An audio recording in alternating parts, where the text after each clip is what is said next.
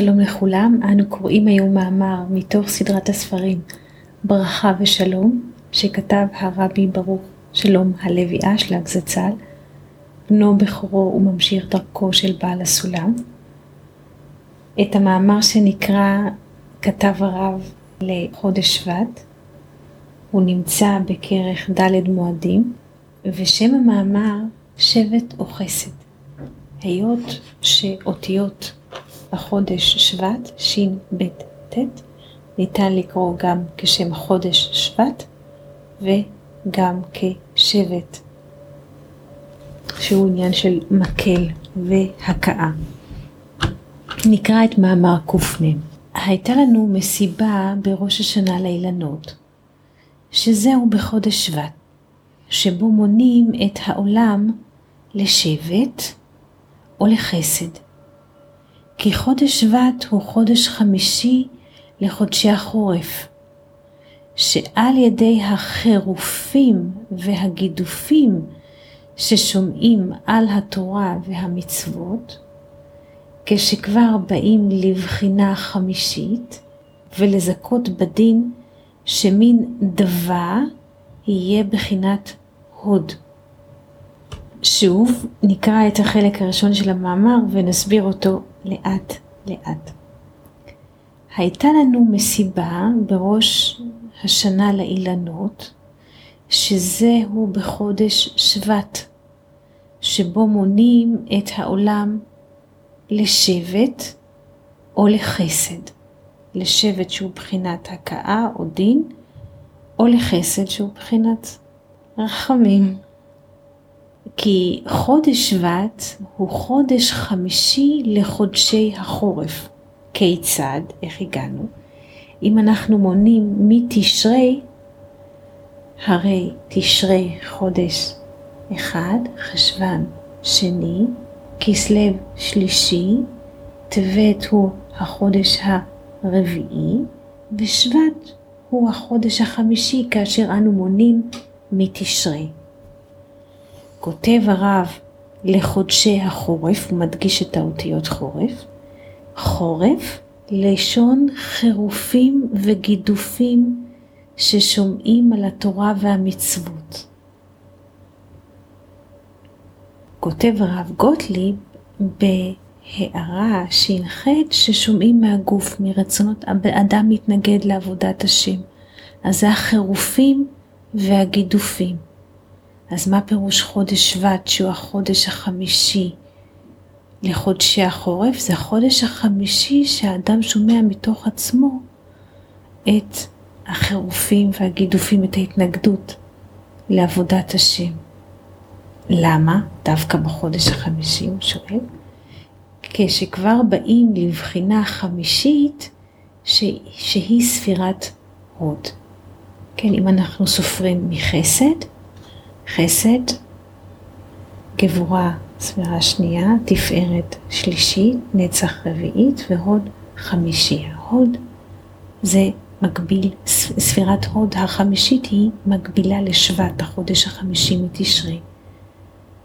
יש לתקן ולזכות, ולזכות או לזכות בדין, שמין דבה, דווי, דבה זה עניין של דווי וכאב, שיהיה בחינת הוד, שהוד זה בחינת יופי, כלומר, יש אפשרות בחודש שבט להפוך את כל הכאבים, את כל החירופים, את כל הגידופים, להפוך אותם לבחינת הוד, מדבה שיהיה הוד, משבט מהקאות שיהיה יופי, שיהיה חסד.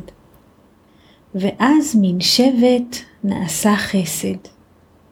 שממשיכים כל ה' בחינות מחסד עד הוד, כמו שכתוב, כי אמרתי עולם חסד ייבנה.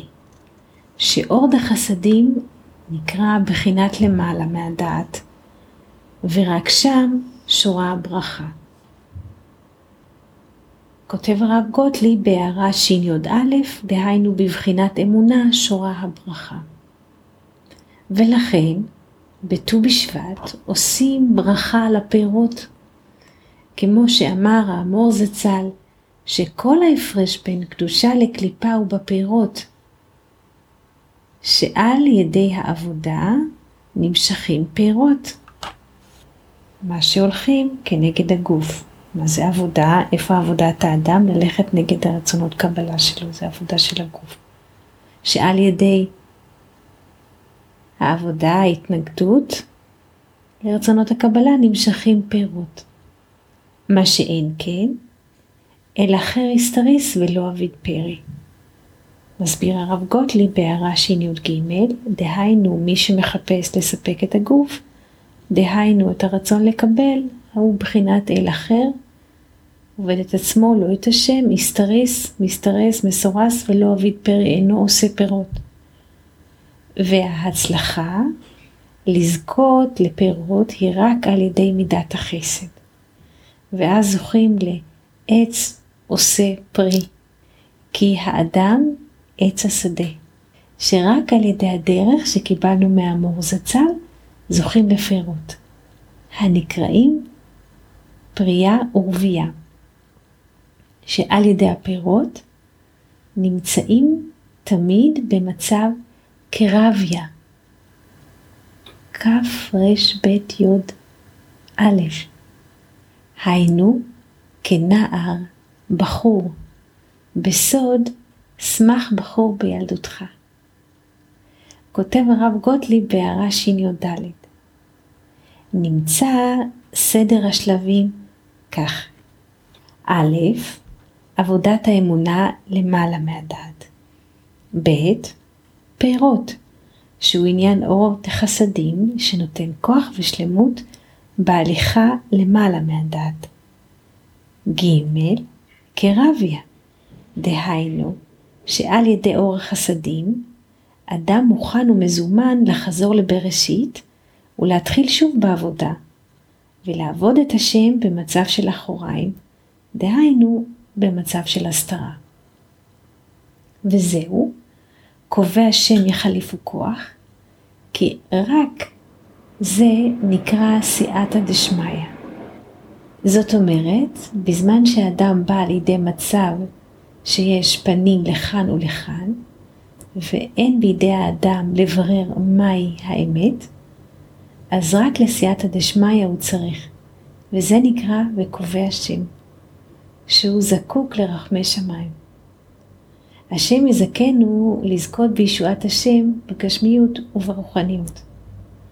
כל טוב לכולם וט"ו בשבט שמח.